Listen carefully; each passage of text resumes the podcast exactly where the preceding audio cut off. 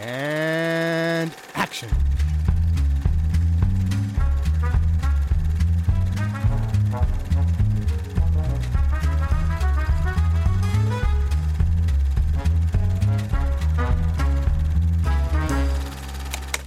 I don't like it. If you write a scene and we say we'll fix that later, we will manicure it uh, and go to the next scene, to the next scene, I just go back to the first scene until it is about as good as possible. I may change something subsequently, but I never write first version, second version, third version. Boy, oh boy.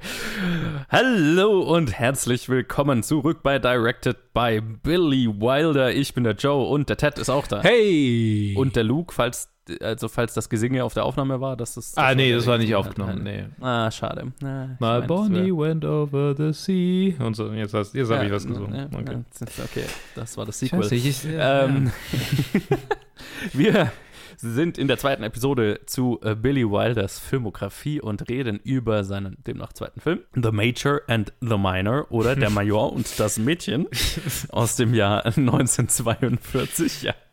Es klingt so viel schlimmer als es ist. Es ist wirklich. Äh, die haben sich damals bestimmt gedacht, ah, cleverer Wortwitz und heute. Und heute ist es Alarmglocken. Ja, ja. Ja, ich meine, ja. Mhm. Wir reden gleich drüber. Es spielen mit in diesem Film Ginger Rogers, Ray Milland, Milland äh, Rita Johnson, Robert Benchley, Diana Lynn und viele mehr. Und der Film handelt von einer jungen Frau, die aus dem amerikanischen Nirgendwo, aus einer Kleinstadt nach New York gegangen ist und nach einem Jahr beschließt, ich habe hier keinen Bock mehr drauf. Und äh, ganz explizit so, weil äh, die Männer in New York alle scheiße sind und sie alle anmachen und sie einfach nur furchtbare Erfahrungen gemacht hat, äh, irgendwie 26 Jobs hatte in der Zeit, äh, irgendwie sowas, Ja. ähm, keinen Bock mehr hat und beschließt, ich gehe zurück in meine Heimatstadt. Und dann stellt sich raus, in diesem einen Jahr, wo sie in New York war, haben sie die Preise für die, für die Zugfahrten erhöht. Und sie hatte halt damals genau den Betrag zurückgelegt, den sie brauchte, um, um wieder in die Heimat zu fahren, sodass sie immer im Notfall einfach das Geld für die Rückfahrt einfach noch hat. Und dann reicht das wohl äh, nicht mehr. Und dann beschließt sie, weil sie halt sieht, wie eine Mutter mit einer kleinen Tochter ein ermäßigtes Ticket für das Kind kriegt. Jo, geil, ich stelle mich jetzt einfach zwölf. Ich habe, warum auch immer, Klamotten dabei, die das irgendwie äh, begünstigen können. Stimmt, ja, das ist richtig.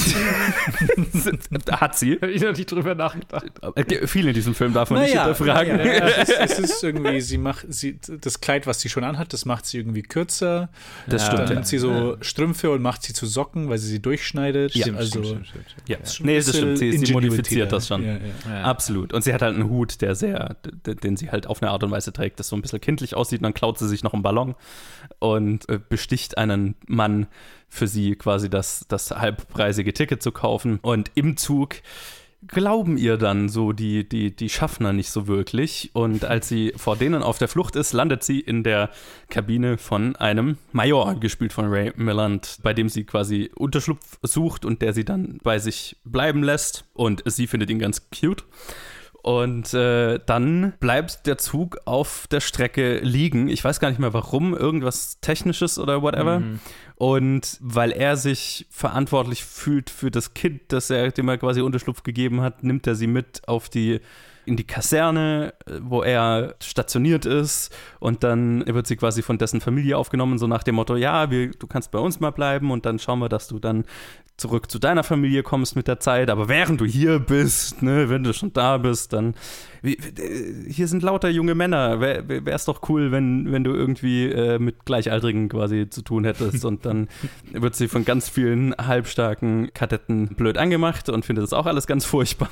Und letztlich endet das Ganze damit, dass auch der Major sie ja ganz äh, cute findet. Und der hat eine Frau und aber ne, aber die sind, nee, die sind ja noch nicht verheiratet. Und dann nee, geht das in die Brüche. Und am Ende des Films ist sie wieder bei ihrer Familie, bei ihrer Mutter angekommen und der Major äh, kommt nach einiger Zeit äh, dorthin, um sie wieder zu sehen und dann stellt sie, ne, ist sie äh, offensichtlich kein Kind und dann wird das ein Pair, ein Paar. Ja. Ja. grob zusammengefasst. äh, Luke, Ja. ich starte mit dir. Du kanntest den wahrscheinlich noch nicht, schätze ich mal. Hätte mich gewundert. Wie äh, ging es dir denn mit dem Film? sehr, sehr überraschend gut angesichts des Titels, aber ich denke, das wird äh, bei uns allen irgendwie ein bisschen rauskommen. Er ist, er ist sehr, er ist sehr ein Familienfilm dafür. Was die Prämisse ist, ist er sehr kindlich, familiär, safe for work gehalten. Die komödiantischen Aspekte überwiegen definitiv vor den Kriegsfilmaspekten, wobei das auch also ein Major Plotpunkt ist irgendwie, dass die Verlobte von diesem Major will, dass er nicht mehr in den Krieg zieht. Und sie ist quasi diejenige, die es ihm jetzt erlaubt. So, wo ich denke, ja, Zumindest, dass er nicht woanders hin Genau, dass er nicht woanders sie will, hin, sie will, dass er, dass er tut, was er will. Was ja auch gut, good for her und so, aber was er will, ist halt irgendwie in den fucking Krieg ziehen. Ja, ich meine, es wird ja nie so wirklich gesagt, okay, das, das bedeutet, in den Krieg zu ziehen. Er sagt ja, Ja. immer nur, er, er würde gerne noch woanders hin, als auf dieser immer gleichen Basis stationiert sein. Er will die Welt Ja. sehen, bla bla bla. Und gibt- er hat halt so Optionen, dass er in andere Länder kann. Ja, okay. Wird es, nie, es, es wird immer so ein paar Mal erwähnt, da ist ein Krieg, der heraufzieht. Ja, ja, ich meine, das ist ja auch, glaube ich, vor Kriegs, ja, lang, Vorkriegseinstieg von, oder? Nee, das, War Pearl Harbor ist 41. 41, aber also ja. das ist um, um den Dreh. Ich glaube, die haben das schon gedreht vor Nach- Pearl Harbor oder. Okay. Aber Naja, okay, wie dem auch sei. ja. Aber ich, ich schweife jetzt schon ab. also aber, d- chronologisch spielt der vor ja, ja, Kriegseintritt der USA. Ja. Okay, okay. Ich fand ihn aber überraschend gut. Also äh, Ginger Rogers ist definitiv das absolute Standout in diesem ganzen Film. Ray Ja. Milland ist irgendwie so ein bisschen der, der wie heißt er, Jimmy, ähm, Jimmy Stewart, äh, Jimmy Stewart Light. so, The Poor Man's Jimmy, ohne ihn jetzt herabwürdigen zu wollen. Aber Hey, come on.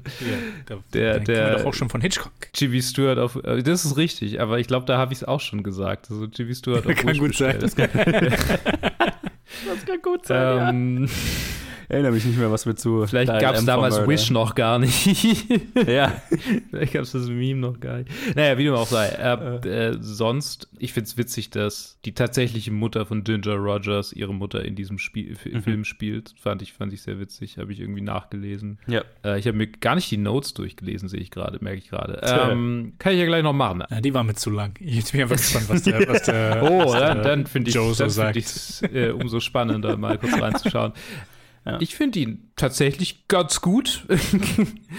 ich fand ihn von der visuellen Imagination her nicht ganz so gut wie sein Vorgänger, dessen Name mir gerade nicht mehr einfällt, obwohl Bad es erst Seed. zwei Wochen Morves Genau, äh, nee, er ist vier Wochen her, das wäre. Bad Seed, ja, äh, Bad Seed hat mich einfach schon ein bisschen geflasht, was, was so, das haben sie in den 30ern, 40ern Mhm. gedreht, ich weiß nicht mehr, 40, 30. Äh, 30er, 34. 34, ja, fucking 34. Aber natürlich hat der mehr Plot und äh, ist auch definitiv weiter in der, in der, also man merkt definitiv, man merkt, dass er ne, äh, 42 versus 34 ist schon, ist schon ein krasser Unterschied. Einfach auch was die Qualität von Filmen im, im Durchschnitt angeht. Das ist so ein Film, das kann ich mir vorstellen, dass meine Großeltern sowas in der Richtung noch auf VHS rumliegen haben, weil es einfach so ein, das ist so ein Oldie aus der Zeit ihrer Eltern so ein bisschen, Ja. die, die dann irgendwie auf VHS rauskamen, als sie dann alt waren und das, was sie in ihrer Kindheit gesehen haben, ist quasi so, also das natürlich, passt natürlich nicht, weil Nazi-Deutschland und alles, aber, Ja, aber so ja. grundsätzlich ist es so ein, ist es so ein Vibe irgendwie, das könnte so ein Film sein. In Deutschland wäre er halt mit Heinz Rühmann.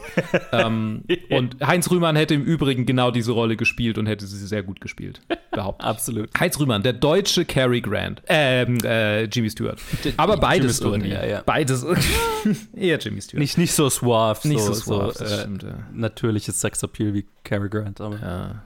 Genau, das sind meine Gedanken zu Major and the Minor. Ich fand ihn tatsächlich ein Step up nach Mauvais Grain. Alright. Ted, du kanntest ihn, schätze ich mal, auch noch nicht. Nee, den kannte ich auch nicht. Ja, auf jeden Fall ein Setup, Step Up, was, was die Production angeht. Äh, es fühlt sich so ein bisschen an, äh, ich, ich erinnere mich zurück an, an, an die 30er in Hitchcock, wo halt viel Mhm. Hit or Miss war und wir, so, wir uns so ein bisschen so durch ein paar Filme durchquälen mussten, die, die in der Zeit rauskamen. Und vielleicht aber nur, ja nicht ein paar, vielleicht ein, einer, einer aus den 30ern ist, dieser Num- Number 17 ist, der mir hängen geblieben ist.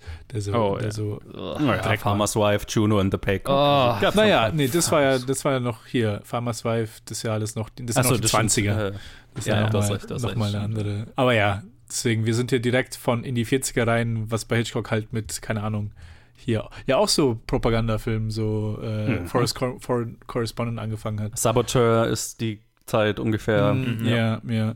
Und ja, ich finde ihn, ich fand ihn ganz, ich fand ihn ganz nett. Äh, ich war jetzt nicht so umgehauen. Mich hat's, mich hat tatsächlich der Humor einfach nicht so gepackt als, als von dieser leichten Komödie. Und ich muss zustimmen, Ginger Rogers ist super.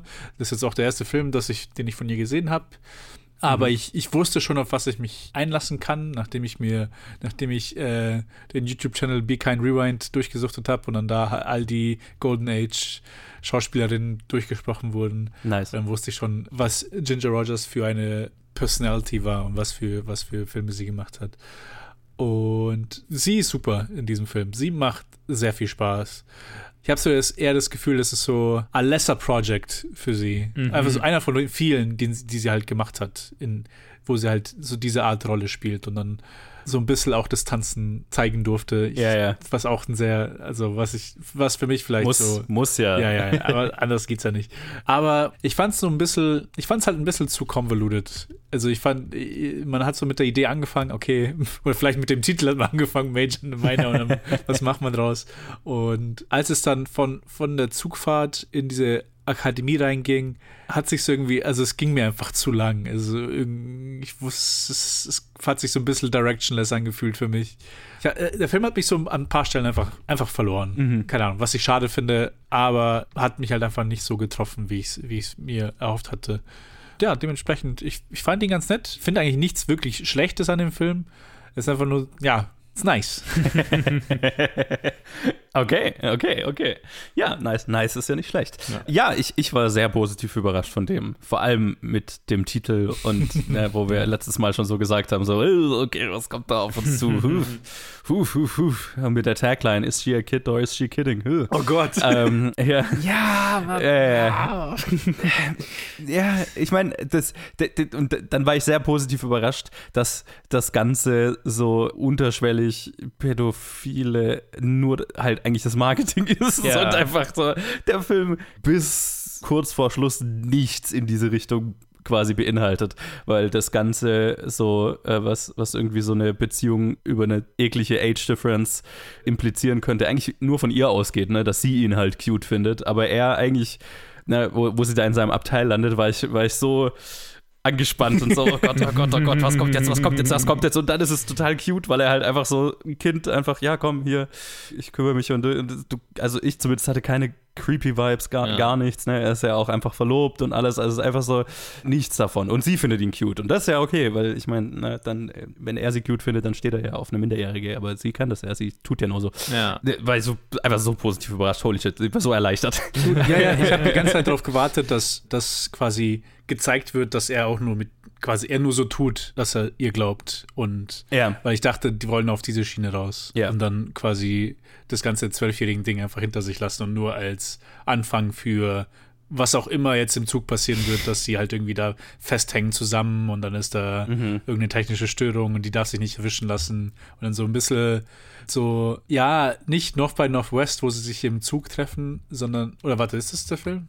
Welcher ist es denn? North by Northwest hat sowas, ja. Genau, aber einfach dieses. Ja, ja, doch, dieses wo, wo sie da im Restaurant sind und äh, Cary Grant sagt, I, I never, I never make love on an empty stomach und so. Mhm. Ich habe erwartet, dass es irgendwie ungefähr in diese Richtung gehen wird. Mhm. Und dann war ich aber auch irgendwie überrascht, dass, ah, okay, einfach die, die spielen das einfach straight, dass er einfach nicht Ja. checkt, dass das Ja. kein, dass das kein zwölfjähriges Mädchen ist. Enorm viele Menschen, die nicht checken, dass die 31-jährige Frau nicht zwölf ist. Außer die, das tatsächliche Kind, die Ja. es halt sofort durchschaut. Und das Geile bei ihm finde ich ja, dass sie sogar so einen Plotpoint einbringt, dass er hat ja ein schlechtes Auge. Ja, ne? ja, ja. Und, und das ist halt einfach so, ja, okay, wir, wir, wir machen so noch einen Hauch von Grund damit rein, dass er es nicht halt sofort durchschaut. So.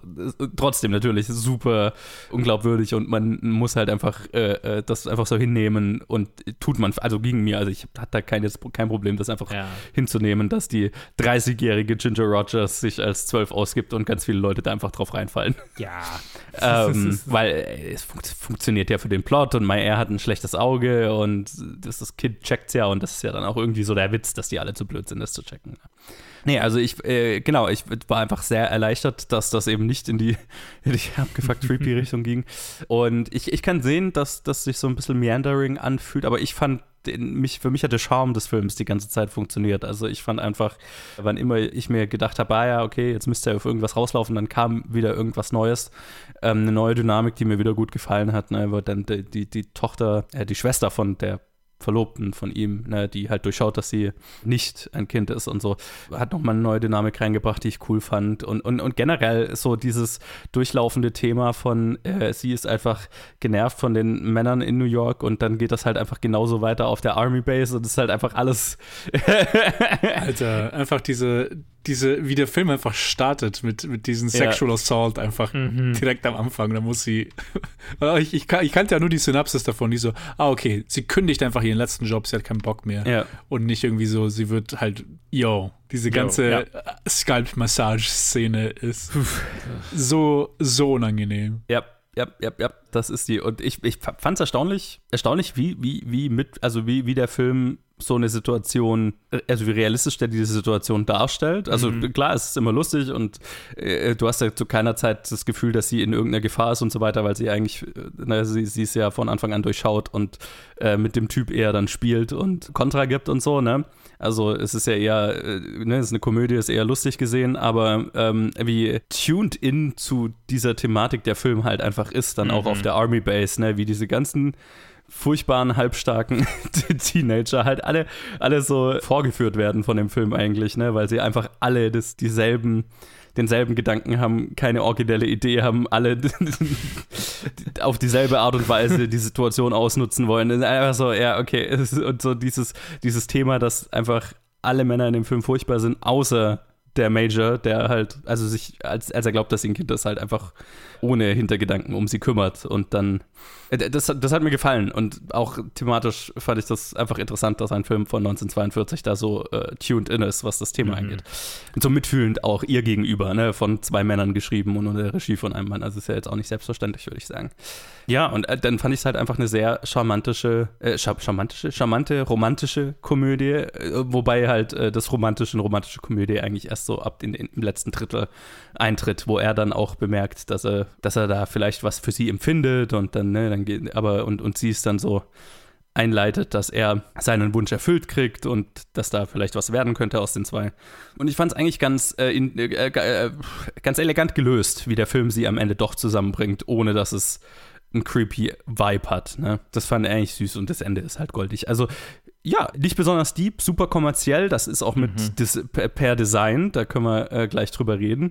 Äh, das war absolute Absicht und dafür super positiv überrascht. Also ich fand es war ein sehr schöner Einstieg in Wilders Hollywood-Karriere. Ja, würde ich auch sagen. Wobei ich, wobei ich des Endes so so ein bisschen iffy fand. Einfach nur dieser ganz letzte Moment, den sie halt da hatten, wo sie sich quasi enthüllt und so, ah, if you'll have me und dann küsst sie ihn und dann realisiert er erst, Susu und dann, dann, dann ruft er das so aus, als ob er das, aber es, es ist keine, also in dem Moment ist er nur aufgeregt. Also er akzeptiert das sofort. Ah, okay, innerhalb von einer, von einer Millisekunde. Ja. Ah, du bist nicht zwölf.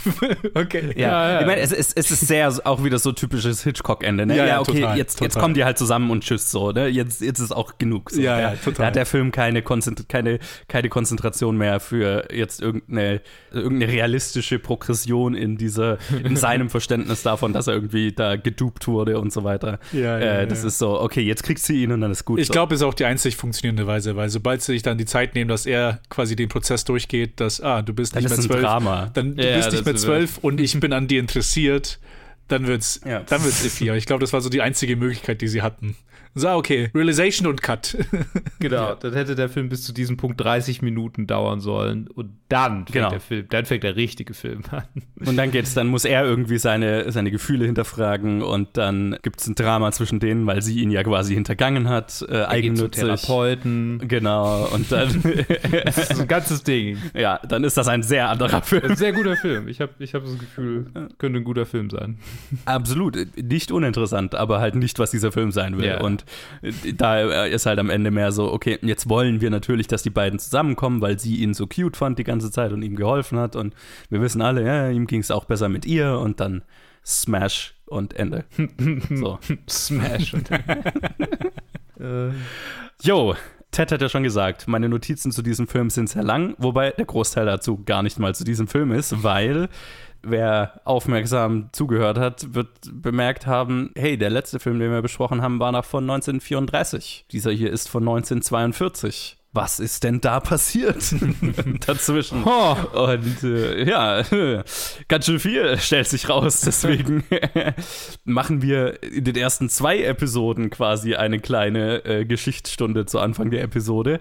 Ja, weil wir haben ja die äh, letzte Episode damit beendet, dass Billy Wilder also er hatte ja in, Fran in Frankreich sein Regiedebüt gemacht, aber mehr so halt zwischen Tür und Angel, so, weil sie halt dieses Projekt machen wollten und er sich gar nicht sicher war, ob er Regie führen wollte und es war alles sehr stressig und kein Budget und so weiter. Und den Release hat er sowieso nicht mitgekriegt, weil bevor der Film überhaupt fertig war, hatte er die Möglichkeit in die USA überzuschiffen und hat die Möglichkeit genutzt. Und das ist, wo wir das letzte Mal stehen geblieben waren. Äh, und zwar ist er 1934 in die USA gekommen mit einem dreimonatigen Touristenvisum und er hatte halt einen sechs Wochen langen Vertrag bei Columbia Pictures. Den hatte er bekommen durch einen Kontakt, durch einen anderen deutschen Auswanderer, der schon, mit dem er aus Berlin kannte und der schon dort war. Und der hat halt gesagt, hey, wir können dir hier für Drehbucharbeit, hier, das kann ich dir anbieten. So ein Sechs-Wochen-Vertrag, da kannst du rüberkommen, wir bezahlen dir das, die, die Überfahrt und dann musst du halt dann gucken, wo du bleibst, aber das, das kann ich dir ermöglichen. Und das hat er halt angenommen, aber diese sechs Wochen und vor allem halt auch die drei Monate sind dann ziemlich schnell rum gewesen und dann stand er ganz schön schnell ohne Visum da. Und da äh, musste er dann von Los Angeles nach Mexiko fahren, weil er musste ja aus dem Land raus, weil sein Visum abgelaufen war. Und im amerikanischen Konsulat in Mexikali einen neuen Visumsantrag stellen. Und 1924 waren die Einwanderungsgesetze in den USA verschärft worden. Und tatsächlich damals mit dem expliziten Ziel, den Strom jüdischer Flüchtlinge aus Europa Einhalt Holy zu gebieten. Tja, Also, ne? Das, ich weiß nicht, hat man bestimmt schon mal gehört, auch, dass die Mhm. Amis äh, äh, dann im Zweiten Weltkrieg auch äh, Schiffe mit jüdischen Flüchtlingen wieder zurückgeschickt haben und so. Also, das war nicht, das war schon, das war schon lange äh, ein, eine, so eine, ein, ein Thema bei den Amis äh, mit, mit unterschiedlichen Flüchtlingsbewegungen, sage ich jetzt mal.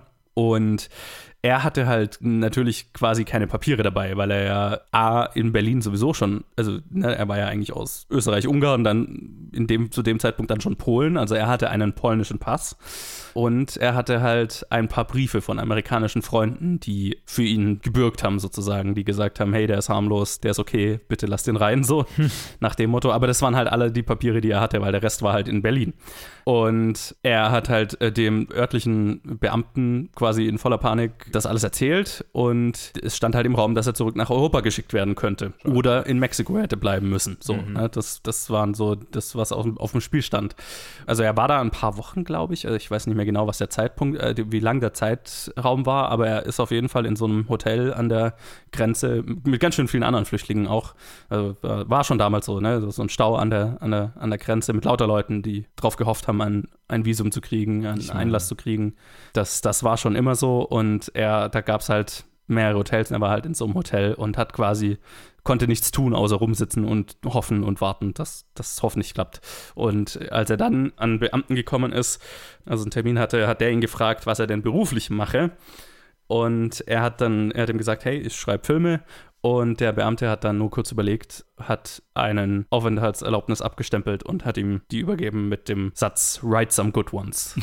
das ist zumindest wie, wie Wilder das überliefert. Und er war so bewegt von dieser Geste, von, diesem unbekannt, von dieser unbekannten Person, dass er noch bei seiner Dankesrede für seinen Lifetime Achievement Award 1988 dieser, diesem Mann gedankt hat. Hm. Ähm, und hat damals gesagt, dass er sich seine ganze Karriere bemüht hätte, diesen Beamten nicht zu enttäuschen. äh, weil er ihm sein zweites Leben geschenkt hat, sozusagen. Hm, das ist ja nett. Also sehr, sehr coole Geschichte einfach. Ja. Ja. Mit dem ersten Geld, was er für Drehbucharbeiten verdient hat, äh, hatte er dann tatsächlich sich noch einen Trip zurück nach Europa, nach Wien finanziert, weil er versuchen wollte, seine Mutter zu überzeugen, aus dem Land, also mit ihm in die USA zu kommen weil es ja abzusehen war, wo das Ganze hinläuft. Aber er konnte sie einfach nicht überzeugen. Also sie hat, sie hat die Bedrohung durch die Nazis nicht wirklich gesehen und war da, glaube ich, gerade frisch verheiratet dann und ja, wollte halt, wollte halt nicht gehen. Also musste er dann zurück in die USA mit leeren Händen und tatsächlich hat er den Großteil seiner Familie, ich glaube auch inklusive seiner Mutter, dann im Holocaust verloren. Also die sind in einem Lager ermordet worden. Oh Gott. Also das ist auch, da bin ich gespannt, äh, wie das sich noch über die nächsten paar, also da kommen wir jetzt noch nicht hin in dieser Episode logischerweise, das ist 1942, aber das, ja, das wird ein Thema sein bei ihm. Während der Zeit, wo er weg war, war dann sein Hotelzimmer, das er halt gemietet hatte, an jemand anders vergeben worden und er hat sich dann quasi kommt zurück äh, und hat sich in einem fremden Land ohne Arbeit, ohne Unterkunft wiedergefunden. Und äh, gibt so ein Zitat von ihm über diese Zeit. Ich hatte das Gefühl, nicht im richtigen Land zu sein und ich wusste nicht, ob es ein richtiges Land für mich gab. Mhm. Das war der Tiefpunkt meines Lebens. Also das hat er so als den wirklich als den schwärzesten Zeitpunkt in seinem Leben gesehen. Es hat auch anderthalb Jahre gedauert von diesem Zeitpunkt an, bis er es wieder geschafft hat, eine erste originelle Idee zu verkaufen. Also da war er wirklich so immer halb obdachlos quasi. Äh, hat sich halt so durchgeschlagen. Und das hat halt auch daran gelegen, dass er lange gebraucht hat, um die englische Sprache zu lernen und sich an die amerikanische Kultur und das Filmsystem, Studiosystem dort zu gewöhnen und so weiter, weil wir haben ja, äh, wir wussten, äh, haben ja gehört, äh, also Französisch hat er ja gesprochen, mhm. damit ist er gut klargekommen, aber Englisch konnte er halt nicht. Witzig. er hat gesagt, ja, ne, heute fast undenkbar, aber mei, er hat halt Französisch damals gelernt in der Schule. Laut eigener Aussage hat es bei ihm drei Jahre gedauert, bis er angefangen hat, äh, bis er bemerkt hat, dass er anfängt, in Englisch zu denken und fünf Jahre, bis er keine Probleme mehr mit der Sprache hatte. Also ich meine, wenn man Interviews mit ihm kennt, er hat immer einen heavy Akzent gehabt, aber halt einfach so, ne, das äh, Gespür für die Sprache hatte, hat fünf Jahre gedauert, bis er da drin war, bis er fließend war und keine Verständigungsprobleme mehr hatte und so. Und er hat aber trotzdem seine ganze Karriere immer mit Co-Autoren gearbeitet, einfach weil er sich immer unsicher war mit der, mit der Sprache. Also er hätte jetzt nie alleine geschrieben. Und er hat sich in der Zeit quasi vorgenommen, pro Tag 20 neue Worte zu lernen. Er hat extrem viel gelesen, Zeitungen, Zeitschriften, viele Comics tatsächlich, um halt einfaches, ne, für Kinder gemachte Comics, äh, also einfaches Englisch zu, zu lesen, hat viel Radio gehört, Filme angeschaut und war, weil, also das war wohl immer ein ziemlicher Ladiesman und auch laut eigener Aussage eine Strategie war von ihm einfach ganz viele junge Amerikanerinnen zu daten, äh, mit denen er halt Englisch sprechen konnte, was, was Sinn macht. also klar, gibt nichts Besseres, als sich mit Locals zu unterhalten. Die ersten Writing-Jobs, die er dann so bekam, waren wohl ziemlich unzufriedenstellend, kann man sich fast denken, weil er halt oft gerade am Anfang für Filme eingesetzt wurde, die irgendein europäisches Setting hatten. Also äh, oft waren es irgendwelche Remakes von europäischen Filmen oder so. Also er wurde halt einfach äh, der europäische, wie, wie, viele der Einwanderer aus Europa zu der Zeit halt, so äh, waren für die, die europäische Nische bestimmt sozusagen. Und da musste er halt durch, bis er 1936, also äh, zwei Jahre später dann von Paramount, für seine erste Kollaboration mit Ernst Lubitsch und dessen Co-Autoren, äh, dessen Autoren, also Lubitsch war nie, äh, nie einen Writing Credit gehabt, dessen Autoren Charles Brackett eingesetzt wurde. Also die haben quasi, das Studio hat ihn und Charles Brackett einfach zu einem Team bestimmt, hat gesagt, hey, ihr, ihr arbeitet jetzt zusammen. Und die beiden wurden ein richtiges Drehbuch-Dream-Team. Die haben 14 Jahre dann zusammengearbeitet und 16 Drehbücher hervorgebracht. Darunter auch die ersten acht Filme in Billy Wilders Hollywood-Regiekarriere. Also der Film, den wir heute besprechen und die nächsten sieben sind alle mit von ihm und Charles Brackett geschrieben und dann hat er noch einen Co-Autoren für den Rest seiner Karriere. Also quasi, wenn ich das richtig in Erinnerung habe, zwei Co-Autoren gehabt über, über seine gesamte Karriere. Und das Lustige ist, dass die beiden wohl ein ziemlich mismatched Paar waren, mhm. was aber die Kollaboration umso fruchtbarer gemacht hat. Also so hat Wilder das dann immer beschrieben und auch Leute, die die beiden halt erlebt haben, so, ne? Also äh, Charles Brackett hat sich, äh, von dem gibt es seine ganzen Tagebücher, äh, wurden irgend nach seinem Tod veröffentlicht oder halt gefunden, whatever. Also von dem wissen wir ziemlich genau, was er halt zu jedem Zeitpunkt gedacht hat. Und er hat sich wohl nach der ersten Session schon darüber beschwert, dass äh, Billy Wilder die ganze Zeit pausenlos auf und ab läuft beim Schreibprozess, einfach wilde Ideen in den Raum wirft. Also so, so ein kleiner, äh, ein kleines Energiebeutel war. Und während Brackett halt mehr so der ruhige Typ war, der rumgesessen ist und überlegt hat und kontemplativ und so weiter. Ne? Und äh, politisch waren die beiden auch gar nicht auf einer Wellenlänge. Charles Brackett war wohl, also er ziemlich konservativ halt, einfach ein Republikaner, Billy Wilder sehr liberal. Und Charles Brackett war auch relativ antisemitisch, was man dann wow. aber erst okay. so aus seinen Tagebucheinträgen so rauslesen konnte. Also hat jetzt irgendwie die Kollaboration wohl nicht so nicht, nicht beeinflusst, aber ja, erstaunlich. Sind, sind ein paar äh, fragwürdige Aussagen in seinen Tagebüchern drin, die ich oh, da so gesehen habe. Okay. Aber die beiden haben quasi er, Charles Brackett und Ernst Lubitsch, also auch ein anderer deutscher Auswanderer, der aber jetzt nicht vor den Nazis abgehauen war, der ist schon in den 20ern in die USA geholt worden. Also die erste Kollaboration von denen war Bluebirds, Bluebeards Eighth Wife, relativ unbekannter Film, auch jetzt nicht der wahnsinnige Erfolg, aber gleich die zweite Kollaboration von diesem Dreiergespann, Ninochka, hat direkt zu Wilders erste Oscar-Nominierung geführt. Nach fünf Jahren nur in Hollywood. Und das war ein ziemlich Erfolg. Mhm. Ist auch ein ziemlich guter Film, habe ich, hab ich mir extra nochmal angeguckt vor kurzem. Gleich eine Oscar-Nominierung, sauer erfolgreicher Film, ziemlicher Klassiker. Also, ja, nach der Durststrecke ging es dann, ging's dann ziemlich schnell. Und tatsächlich war die Arbeit mit Ernst Lubitsch so mit einer der wichtigsten für Wilder in seiner gesamten Karriere. Also die haben nicht so wahnsinnig lang zusammengearbeitet. Lubitsch ist auch dann Ende der 40er schon, äh, Anfang der 50er schon gestorben, relativ jung. Aber bis zu seinem Tod hatte Billy Wilder in einem in seinem Büro ein, über, sein, über der Eingangstür ein Schild hängen, das er von Saul Bass hatte kreieren lassen. Mhm. Auf dem stand How would Lubitsch do it? und hat von sich selbst immer gesagt, dass er seine ganze Karriere lang versucht hat, auch nur ansatzweise an Ernst Lubitschs Können als Regisseur ranzukommen und es nie geschafft hat. Soll man Directed by Lubitsch machen? Das war dann tatsächlich auch mein nächster Gedanke. Und weil ich hatte, ich hatte, ich habe jetzt Ninochka gesehen und ich habe einen anderen Film, also To Be or Not To Be hatten wir irgendwann mal in der Challenge, ganz, ganz, ganz am Anfang irgendwann. Wir hatten eine Challenge und die fand ich beide ziemlich gut. Also ich glaube, dann müssen wir einfach jetzt Lubitsch schnell Directed by Lubitsch machen und dann machen wir mit Billy Wilder weiter. ja, weil rein zeitlich wäre es halt, ne, Lubitschs Karriere ist halt nochmal, ich glaube, der fängt sogar vor Hitchcocks ersten Filmen an in der Stummfilmzeit. Hm, okay. Wäre auf jeden Fall interessant. Also hätte ich irgendwann bestimmt total Bock drauf einfach wahnsinnig einflussreicher Regisseur. Also wirklich einer, der mit dafür verantwortlich gemacht wird, das amerikanische Kino zu germanisieren. Zu, also, ne, der, er, er und dann halt die ganzen deutschen, deutschsprachigen Einwanderer dann um, um, um die Zeit des Zweiten Weltkriegs dann halt einen wahnsinnigen Fußabdruck in der amerikanischen äh, Filmlandschaft hinterlassen. Also, ja, wäre auch filmgeschichtlich einfach sehr interessant. Es gab dann noch in diesen Jahren zwischen 34 und 42 ein paar andere wichtige Ereignisse in Billy Wilders Leben. Er hat äh, seine erste Ehe eingegangen mit Judith Kopikus. Die hat aber nur zehn Jahre gehalten. Die hat er 36 geheiratet. 46 haben sie sich scheiden lassen. Und mit der hatte er auch sein einziges Kind, Victoria. Also es waren eigentlich Zwillinge, die, die sie hatten, aber der Bruder, der Zwillingsbruder ist nach nur drei Monaten gestorben. Also eine Tochter hatte er bis an sein, also keine anderen Kinder bis an sein Lebensende. Und 1940 hat er seine amerikanische Staatsbürgerschaft erlangt. Also im Gegensatz zu Hitchcock hat der sich ziemlich schnell für eine entschieden, als, als er die Möglichkeit hatte. Und damit sind wir mehr oder weniger bei dem heutigen Film angekommen, nämlich, also nach Mauvais Gren war gar nicht so sicher, ob er überhaupt Bock hat, nochmal Regie zu führen. Das, also er hat, war halt, hat sich auch über seine ganze Karriere mehr als Autor gesehen als als Regisseur und äh, war eigentlich ganz happy damit zu schreiben.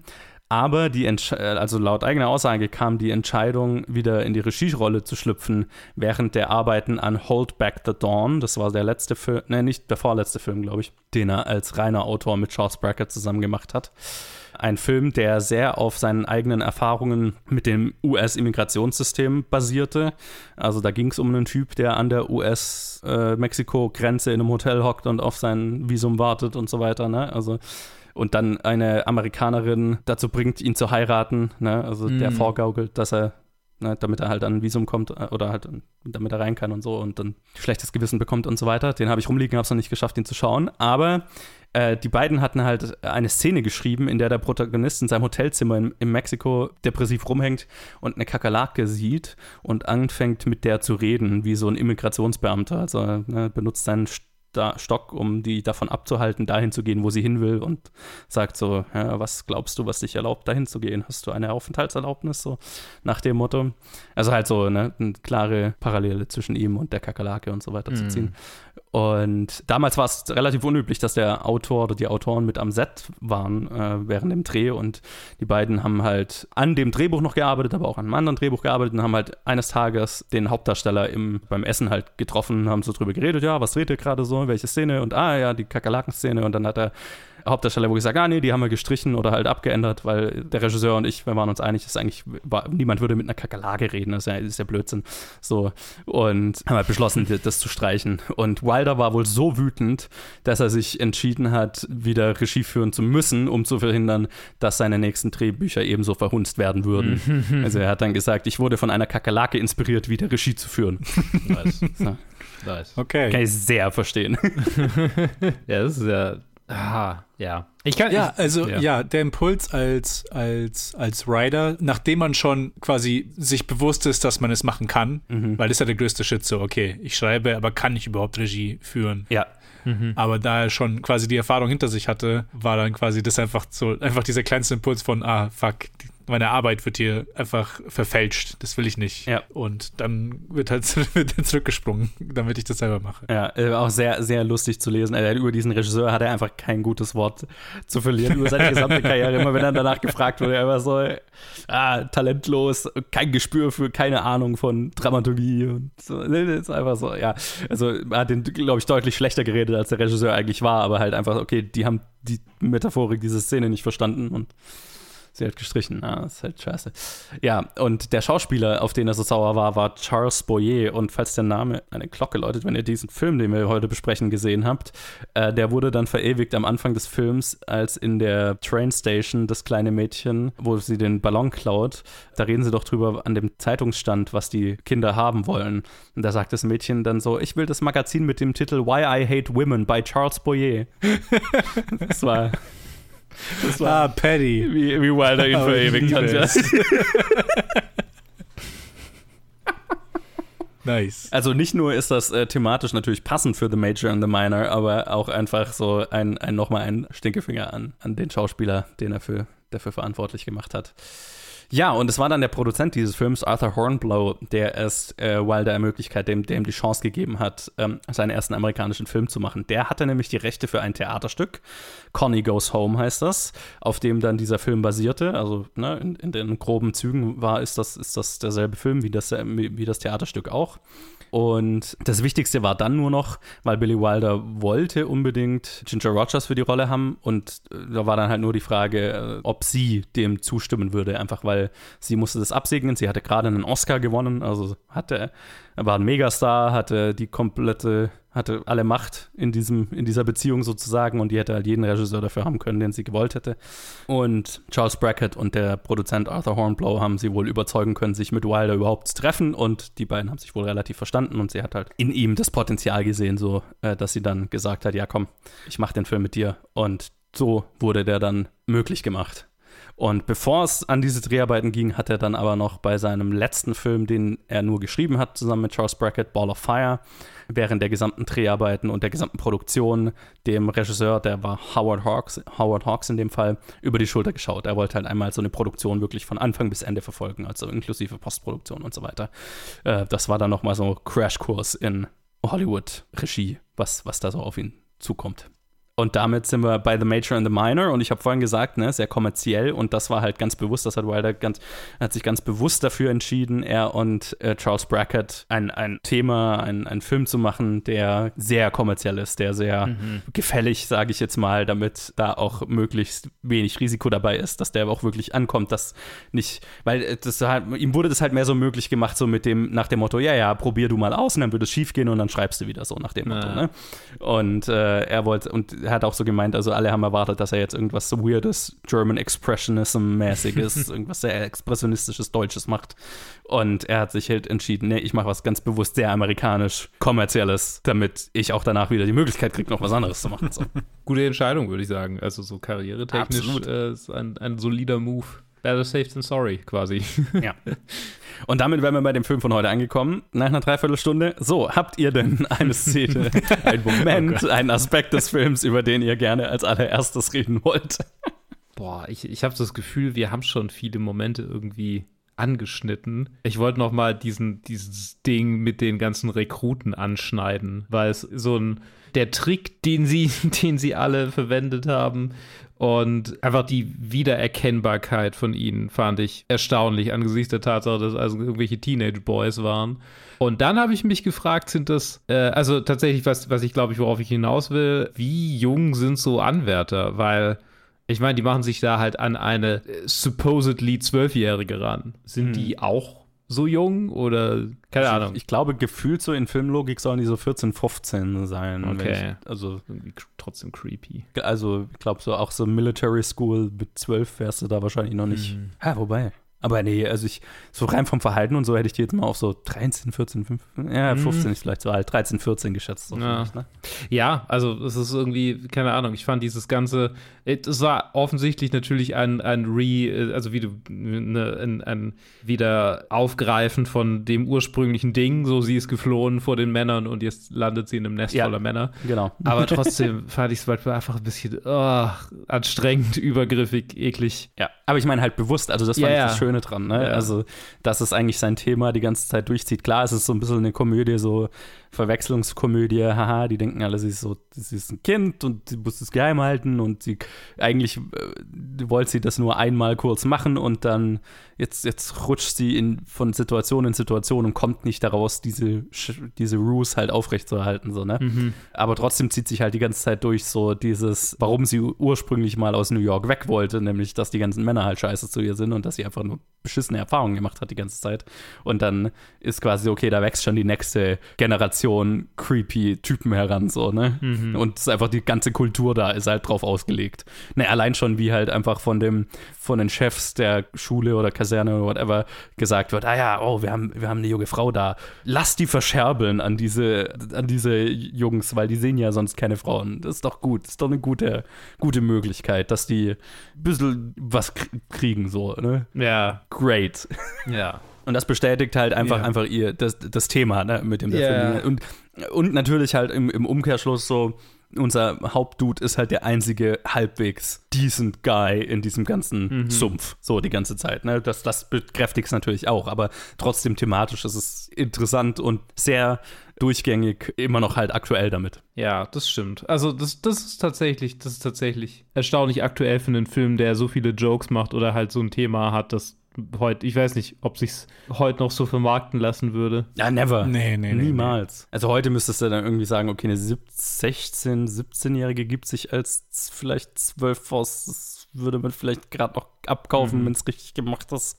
Aber ne, never ever würde das, glaube ich, funktionieren. Aber ich meine halt thematisch ist halt immer noch aktuell. Du könntest denselben Film auch im, in einem Militärkontext oder halt in, in, mhm. jeglicher, in jeglichem Kontext machen, wo halt sehr viele junge Männer auf einem Haufen sind und es eine gewisse Macho, bewusste Macho-Kultur gibt, ne? Ob das jetzt bei äh, alles, was so ein bisschen martialisch angehaucht ist, ne? Ob das jetzt Polizei oder Militär ist oder ja, mhm. wo halt so eine gewisse Form von Maskulinität oft sehr aggressiver Maskulinität gefördert wird und als gut empfunden wird und gepusht wird und so, ne? Ja, also es ist ja schon ein bisschen, bisschen erwähnt worden, aber ich finde es ist, glaube ich, ein bisschen weg hiervon jetzt, aber es ist so, so merkwürdig und gleichzeitig, also es ist believable, wie, wie sie es spielt, dass, dass sie für eine Zwölfjährige gehalten wird.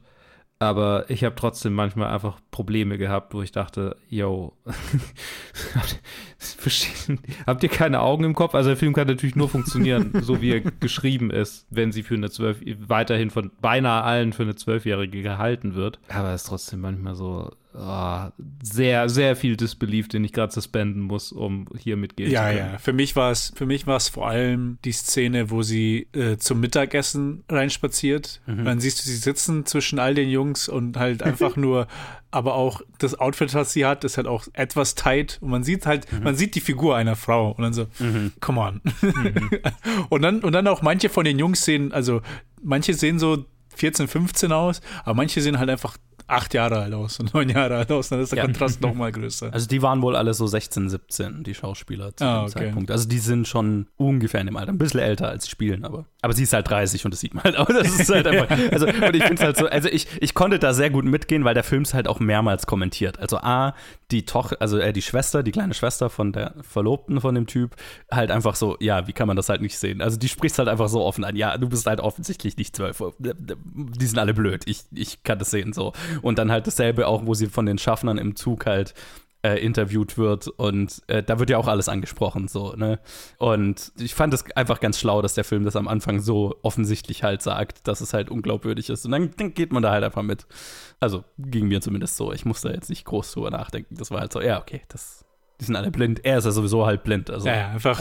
Movie Logic. Einfach, okay. ja. Und das funktioniert halt auch nur, weil der Film halt aus einer Zeit ist. Also ich glaube, dass, also ich habe auch in einer Biografie haben sie auch beschrieben, ja, okay, das, oder hat auch Billy Wilder, glaube ich, gesagt, ja, das war halt einfach eine Zeit, wo Leute auch bereit waren, sowas zu akzeptieren. Ne? Die wollten halt Spaß haben mit einem Film. Die wollten jetzt nicht, also da war Leichtigkeit gefordert im Kino. Ah, ist So. interessant. Also, jetzt, wo du es gesagt hast, mein, mein erster Gedanke war an, warte, ich muss kurz schauen, wie der Film heißt. Ich glaube, das war Baby's Day Out. Mhm. Sag mir irgendwas. Genau, das ist halt dieses, wo ein Baby in New York verloren geht und drei Gangster dem hinterherlaufen die ganze Zeit. Und dann Ja. in, immer halt irgendwie von, von einem, ich glaube, von einem Gorilla oder so wird es dann Ja. beschützt oder sowas. Und dann geht es durch die Construction Site und so. Einfach so, also silly Sachen.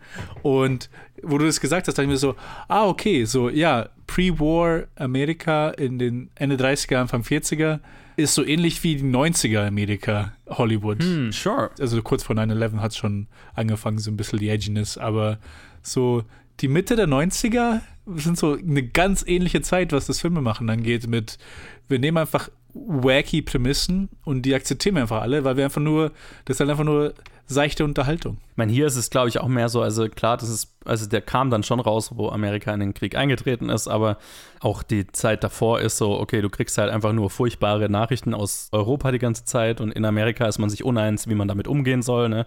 ist irgendwie die Hälfte des Landes, die sagt, ja, wir halten uns da alles allem raus und so. Und ja, ist halt voll so eine Zeit, ja, aber und da- dann können wir ins Kino gehen und da wollen wir jetzt bitte nichts super heavy, schweres. Also siehst ja auch bei den Hitchcock-Filmen, die er dann in Amerika gemacht hat, die sind dann auch, und ich meine, bei Billy Wilder beim nächsten Film ist das dann ja auch full on Propag also mit einem propagandistischen Unterton so, mit einer, mit einer Message, was den Krieg angeht, aber trotzdem relativ unterhaltsam im Fall von Hitchcock, ne, dass es so Spionage-Thriller sind und ja, immer noch irgendwie romantische Subplots und so weiter, aber halt trotzdem mit einem ernsten Unterton. Wenn es dann Richtung Ende des Kriegs geht, dann haben wir halt Lifeboat und Co., wo es dann halt ernste Dramen sind. Ja. Ja. Das ist interessant. Und es ist interessant, diese Patterns irgendwie zu, zu, so wieder zu erkennen. Mhm. Ich, ich habe kürzlich Bilder über Mode, also, also ich glaube sogar im Zuge von, von diesem Film. Ja, ich glaube tatsächlich. Nach Major and Minor, Minor habe ich auf IMDb einfach ein bisschen rumgeklickt und mir Bilder von Menschen angeguckt, die zu der Zeit gelebt haben, wie die sich als Schauspieler so dargestellt haben. Und da habe ich mir gedacht, ist diese Mode irgendwann so legitim? Also dieser Zyklus von wir, wir bringen das zurück, was vor 30 Jahren modern war oder vor 20, 25. Ich glaube, das ist ein 25 Jahre Zyklus, könnte man sagen. So bauchfrei ist Anfang 2000er, würde ich sagen. Also ist es ungefähr. Ah, du meinst jetzt heute, heute Heutzutage, heute ja, ich frage mich, Ja. ob das weit zurückgeht, ob das quasi zurückverfolgbar Ich glaub, ist. ist immer so. ich bin mir ziemlich sicher, dass du wahrscheinlich solche Zyklen im, durch die gesamte Menschheitsgeschichte finden könntest. Das heißt, es gab irgendwann mal eine Zeit, in der Neandertaler Baggy Pants getragen bevorzugt haben. Bestimmt. Weil die Neandertaler 25 Jahre zuvor das cool fanden. ja, ja, genau. das finde ich eine schöne Vorstellung. Großartige Baggy Vorstellung, Pants und ja. Anglerhüte. Jesus Christ. Ja, das ist auch ein Verbrechen. Anglerhüte sind, äh, sind wieder ein Ding. Ja, das ist ganz schlimm. Ich glaube, sie waren nie weg. Sie waren nie weg. know? Nee, wahrscheinlich. Nee, irgend, nee. mm, mm, leider. Burn it. Okay. Fuck, ich wollte irgendwas Gutes gerade sagen. Egal. Mal einfach weiter. Wo, was haben wir gerade gesagt? 25 Jahre Zyklus. Ja, sorry, ich habe uns komplett vom, vom, vom Weg abgebracht. Fuck, es war irgendein guter Gedanke. Ich weiß, fällt mir wieder ein.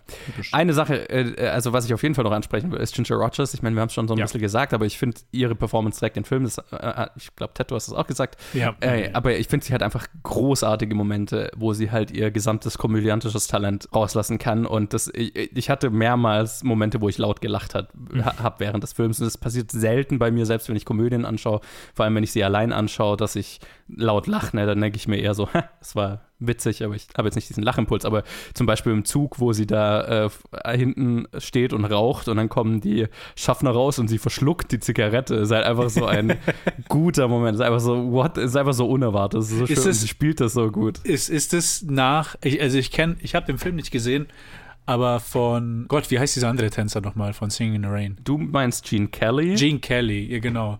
Aber ich meine, in, in den anderen Filmen, da gibt's, es gibt eine super sexy Hot GIF, wo er die Zigarette sich in den Mund reinflippt, während er sie im Mund hat, eine Schauspielerin küsst und dann die Zigarette wieder rauskommt und er rauspafft. Wow, okay. und ich weiß nicht, ob das eine, so eine Anspielung auf, weil das eine ziemlich, also eine ziemlich berühmte Szene ist. Ja. Ich weiß nicht, ob das eine Anspielung darauf ist. Ich glaube, da spielt er einen Piraten oder sowas. Als, das ist ein bisschen Geil. Warte, lass mich, Aber ja, das kann, aber ich, ich, es kann schon gut sein, dass das eine Anspielung ist, weil es sind, und das ist, jetzt weiß ich den Gedanken wieder nicht vorhin sagen soll, aber schau mal ruhig mal nach, weil es gibt, dieser Film hat ja so ein paar popkulturelle Anspielungen für die Zeit und bestimmt habe ich auch ein paar übersehen, aber äh, eine, bei der ich tatsächlich sehr lachen musste, weil ich, weil ich mich gerade damit beschäftigt hatte und verstanden habe, war, wo die auf diesen Tanz gehen und einer von den Jungs sagt irgendwie so, äh, wenigstens hat die einen normalen Haarschnitt. Die Mädels, die da sind, haben alle, machen, machen alle einen auf Veronica Lake. Und dann siehst du diese Mädels und die haben alle denselben Haarschnitt mit diesem, ein Teil des, der, der Frisur so leicht über einem Auge, wenn ihr euch dran erinnert. Ja, ja, ja. ja. Und ich hatte gerade, ich habe so einen, äh, coolen Podcast entdeckt, den ich gerade durchsuchte, äh, You Must Remember This, der halt einfach so um Geschichten aus Hollywoods hundertjährige Geschichte sozusagen geht. Und da gab es auch eine Reihe über, oder ich weiß nicht, ob es nur eine Episode war, auf jeden Fall war auch ein Teil zu Veronica Lake, die halt zu dieser Zeit so ein Sexsymbol war und äh, also eine, eine Schauspielerin, die halt sehr dafür bekannt war, für ihren Stil mit diesem, also es ist auch so ein bisschen der, woran ähm, Jessica Rabbit angelehnt ist. Also die ist total ein Veronica Lake Witzig. Verschnitt. Ja, so, okay. ne? Und äh, da, muss, da muss ich auch sehr lachen. Und deswegen, das ist eine klare popkulturelle, popkulturelle Anspielung der Zeit, die halt heutzutage kaum mehr jemand versteht. Und ich könnte mir vorstellen, dass das mit der Zigarette auch so sein könnte. Nee, ich habe gerade nachgeschaut. Also die Szene in der Zigarette, ich habe sie gerade ins Stack reingepostet. Ihr könnt- Das ist Ja. eine 10 Sekunden, äh, 15 Sekunden Szene. Die ist aus 1948, also das ist sechs Jahre später. Okay. Also, aber ich, ich musste daran krass denken. Uh, ja, okay, das ist gut. Weil es halt Uah, einfach, okay, es es ist, halt- es ist halt die komödiantische Ja. Version halt in Ma The Major and the Minor, wo sie halt Oh boy. sie einfach ausspuckt und so. Ja, ja. Und hier ist es halt Vor allem Gene, Gene Kelly äh, mit einem Schnurrbart. Oh ja. Finde ich fast ekliger als die Zigarette im Mund.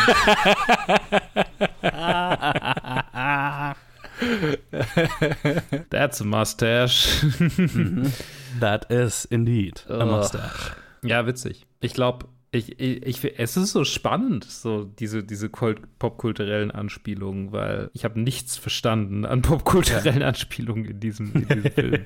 Also ich hätte nicht mal ge gemerkt, dass es welche gibt. Ich meine, das ist das Interessante. Wir hatten es ja bei Singing in the Rain bei Top 250 auch schon, weil Mhm. Singing in the Rain zu der Zeit ja auch ein, einfach ein, ein Fest an nostalgischen popkulturellen Anspielungen war, die halt heutzutage kaum mehr erkannt werden. Und ich finde, du, du erkennst, also die Filme, die halt trotzdem noch funktionieren, die funktionieren dann halt, weil sie nicht nur, also weil das eher so die Boni sind, die du halt noch obendrauf bekommst, wenn äh, auf, auf die gute Story und, und in dem Fall hier Komödie und Charme und so weiter. Ne? Also der Film trägt auch so, aber Filme, die halt nur sich auf popkulturelle, popkulturelle Anspielungen spezialisiert haben, die geraten dann meistens in Vergessenheit fünf, zehn Jahre später so. Ne? Klar, das kennen wir ja. Diese ganzen, also alle, die halt in ihrer, in ihrer Zeit richtig feststecken. die Filme, die aus den 2000ern, das sind halt alles, die man, an die man sich halt nicht so wirklich zurückerinnert, bis man sie irgendwie so erwähnt hört. Und so, oh, krass, das existiert ja. Habe ich ja ganz ja. vergessen. Ich, ich versuche gerade ein Beispiel zu nennen, weil ich weiß genau diesen Typ Film, aber es kommt gerade nichts in meinen Kopf. Gut, die ganzen Spoof-Movies. Oh ja, ja, Scary Movie. Ja, alles nach Scary Also ich meine, Scary also, der allererste Scary Movie, der hat noch mehr Potenzial, also ne, der, der hat, glaube ich, noch mehr Standing Power, aber der, der ganze Sumpf an Spoof-Filmen, ja, ja, total. zehn Jahre darauf alles rauskam. Oh Gott, ich weiß noch, als wir ja. jünger waren, mein Freund und ich haben uns relativ häufig haben wir meine Frau, die Spartaner mhm. und ich angeschaut. Ja, ja die 300 das ist ein Paradebeispiel dafür. Gab es da nicht einen K-Fed und, und also Kevin, Kevin Federline und Britney Spears Moment ja, ja. in Meet the Spartans? Ja, da Britney Spears ist die ist der Charakter, der so diesen Buckel hat. Ja. Oh. Also ziemlich, also es ist auch oh. ziemlich ätzender Humor uh. in diesem Film. Also oh, ja, es ist einfach zu, oh Gott, just ja. kill it. Ja, burn it. Kann, kann gar nicht. Äh, ja, wenn das irgendwie verloren geht, dann ist mir okay. Also ja, der, der, der, wird sich auch, also da, wenn, wenn wir mal uns nicht mehr daran erinnern, erinnert sich keiner, den findet auch keiner mehr und denkt sich, oh, was ist das? Guck ich an. Nee. Das ist halt, ja, aber genau, das sind halt die Filme, die halt in Vergessenheit geraten. Und hier hast du halt, ne, der funktioniert auch so sehr gut. Und dann, ne, wenn man halt weiß, wer Veronica Lake ist, dann ist das halt so, äh, cool. und wenn nicht, dann ist es halt, okay, die schauen halt alle gleich aus. Ja, ja, ja. ja war trotzdem ein witziger Moment, war trotzdem ein guter Moment, als ja. sie Genau, funktioniert trotzdem, weil die, weil die, halt lustig aussehen. Ja.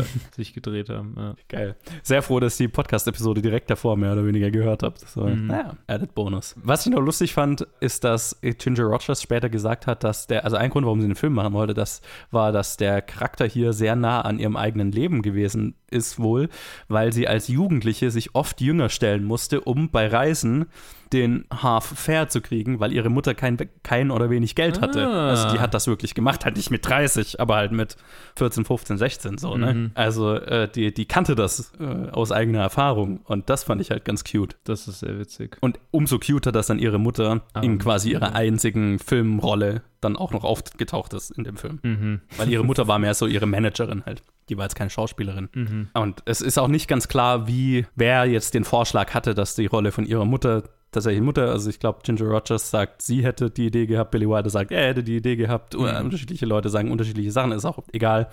Auf jeden Fall ist es, ist es eine nette Idee. Ja. Ja, und äh, Billy Wilder hat äh, während diesem Film auch seinen einen, lang, einen anderen Langzeitkollaborateur, den er da kennengelernt hat, war der Editor Doan Harrison, dem er, ich weiß nicht, wie viele Filme dann danach noch gemacht hat, aber der war auch noch so ein anderer Inf Einfluss, der ihm der ihn maßgeblich geprägt hat, weil er von dem bei diesem Film unter anderem wohl gelernt hat, äh, für den Schnitt spezifisch zu drehen, um dem Studio keine großen Änderungsmöglichkeiten in der Postproduktion zu geben. Also so, das hatten wir ja auch bei Hitchcock oft, dass er wirklich explizit auf den Schnitt nur das gedreht hat, was er wirklich gebraucht hat, dass äh, es im Schnitt gar nicht die Möglichkeit gab, jetzt vom Studio zu sagen, ja, aber wir schneiden die Szene mal anders. So, nee, es gibt halt eine Möglichkeit. Und das ist ja, was ganz gerne mal gemacht wird oder gemacht wurde, immer noch gemacht wird ist riskant, muss man, muss man sich sehr sicher sein, aber ja, das hat er hier von dem Editoren gelernt, der auch untypisch für die Zeit die ganze Zeit mit am Set war und so. Interessant. Und als der Film dann in die Kinos kam, war er wohl, er hat er wohl sehr viel positive Aufmerksamkeit bekommen, war auch finanziell wohl relativ erfolgreich. Zahlen habe ich keine gefunden irgendwo, aber äh, Billy Wilder hat auf jeden Fall weiter eine Karriere gehabt ja. und äh, war zum Zeitpunkt, als der hier rauskam, dann schon mit seinem nächsten Film beschäftigt. Und da reden wir dann in der nächsten Episode drüber. Und deswegen würde ich jetzt mal sagen, habt ihr ein Fazit zu The Major and the Minor? Er ist ganz lustig, aber das war's auch. Also, das ist einer der Filme, die ich mir jetzt nicht nochmal angucken werde, weil I get it. ja, ich bin, ich bin ungefähr auf derselben Schiene. Ich finde, es ist ein sehr hoffnungsvoller Start in seine Hollywood-Karriere. Und ich, ich werde zustimmen, es ist wahrscheinlich nicht ein Film, den ich mir nochmal anschaue. Und Spoiler Alert, der nächste Film ist definitiv ein Film, den ich mir, den ich mir bald nochmal anschauen werde. Mhm. Ja, same. Also ich fand ihn, glaube ich, von uns allen noch am besten, den hier. Ich finde ihn super, super cute. Ich könnte mir auch total vorstellen, den nochmal anzuschauen. Gar keine Frage. Bin froh, den im Regal stehen zu haben. Und was ihr auch gesagt habt, ist ein super Einstieg in seine, in seine Hollywood-Karriere. Äh, was ich interessant finde, so im Vergleich zu Hitchcock, ne, bei Hitchcock, also jetzt eben, weil Wilder sich in erster Linie nicht als Regisseur gesehen hat, lange Zeit und eben lange Zeit nur als Autor unterwegs war. Das heißt, diese ganzen Filme, dieses, okay, ich muss durch das Studiosystem, ich muss machen, was mir gegeben wird, ich muss Filme machen, auf die ich keinen Bock habe, das haben wir bei Wilder nicht, weil die hat er alle ja nur geschrieben. Und wir gucken uns halt nur die an, die er halt, wo er Regie geführt hat. Deswegen, wir haben den Teil der Directed by Staffel übersprungen, mehr oder weniger. Wir starten halt. Aber ich meine, das muss trotzdem nicht heißen, dass man dann so erfolgreich einstartet. Und ich finde, also ich bin super positiv überrascht, wie steil das gleich geht in Billy Wilders Karriere, ehrlich gesagt. Ja, total. Ja. ja. Jo, und äh, weil wir ja immer ranken und hier wird es ja viele Filme, mehr, viel, genug Filme geben, dass wir ein dauerhaftes Ranking wie bei Hitchcock machen würden. Ja. Äh, über Mauvais Grain oder unter Mauvais Grain? Was sagt er so? Ja, über. Für mich über. Ja, über, über. Ja, ja Sam. Ziemlich eindeutig. Äh, eindeutig. Aber cool. Ähm, dann würde ich doch mal sagen, so viel zu The Major and the Minor. Ein überraschend positiver Start in Billy Wilders äh, Hollywood-Karriere. Und nächste Episode, also ich kann von meiner Seite nur sagen, holy shit, war ich positiv überrascht von, wie steil das dann nochmal weiter nach oben ging mit dem nächsten Film, nämlich Five Graves to Cairo, fünf Gräber bis Kairo, äh, ist der nächste Film dann sehr offensiv im Zweiten Weltkrieg angekommen mit einem Kriegsfilm. Tja. Oh ja. Ähm, mit sehr vielen coolen Dingen, über die wir da reden können. Deswegen würde ich sagen, lasst uns wissen, wie ihr Major and the Minor fandet, falls ihr ihn mitgeguckt habt. Facebook, Twitter, Instagram, planetfilmgeek at gmail.com und dann hören wir uns in der nächsten Folge wieder zu den fünf Gräbern bis Kairo. Bis dahin, macht's gut. Tschüss. Tschüss.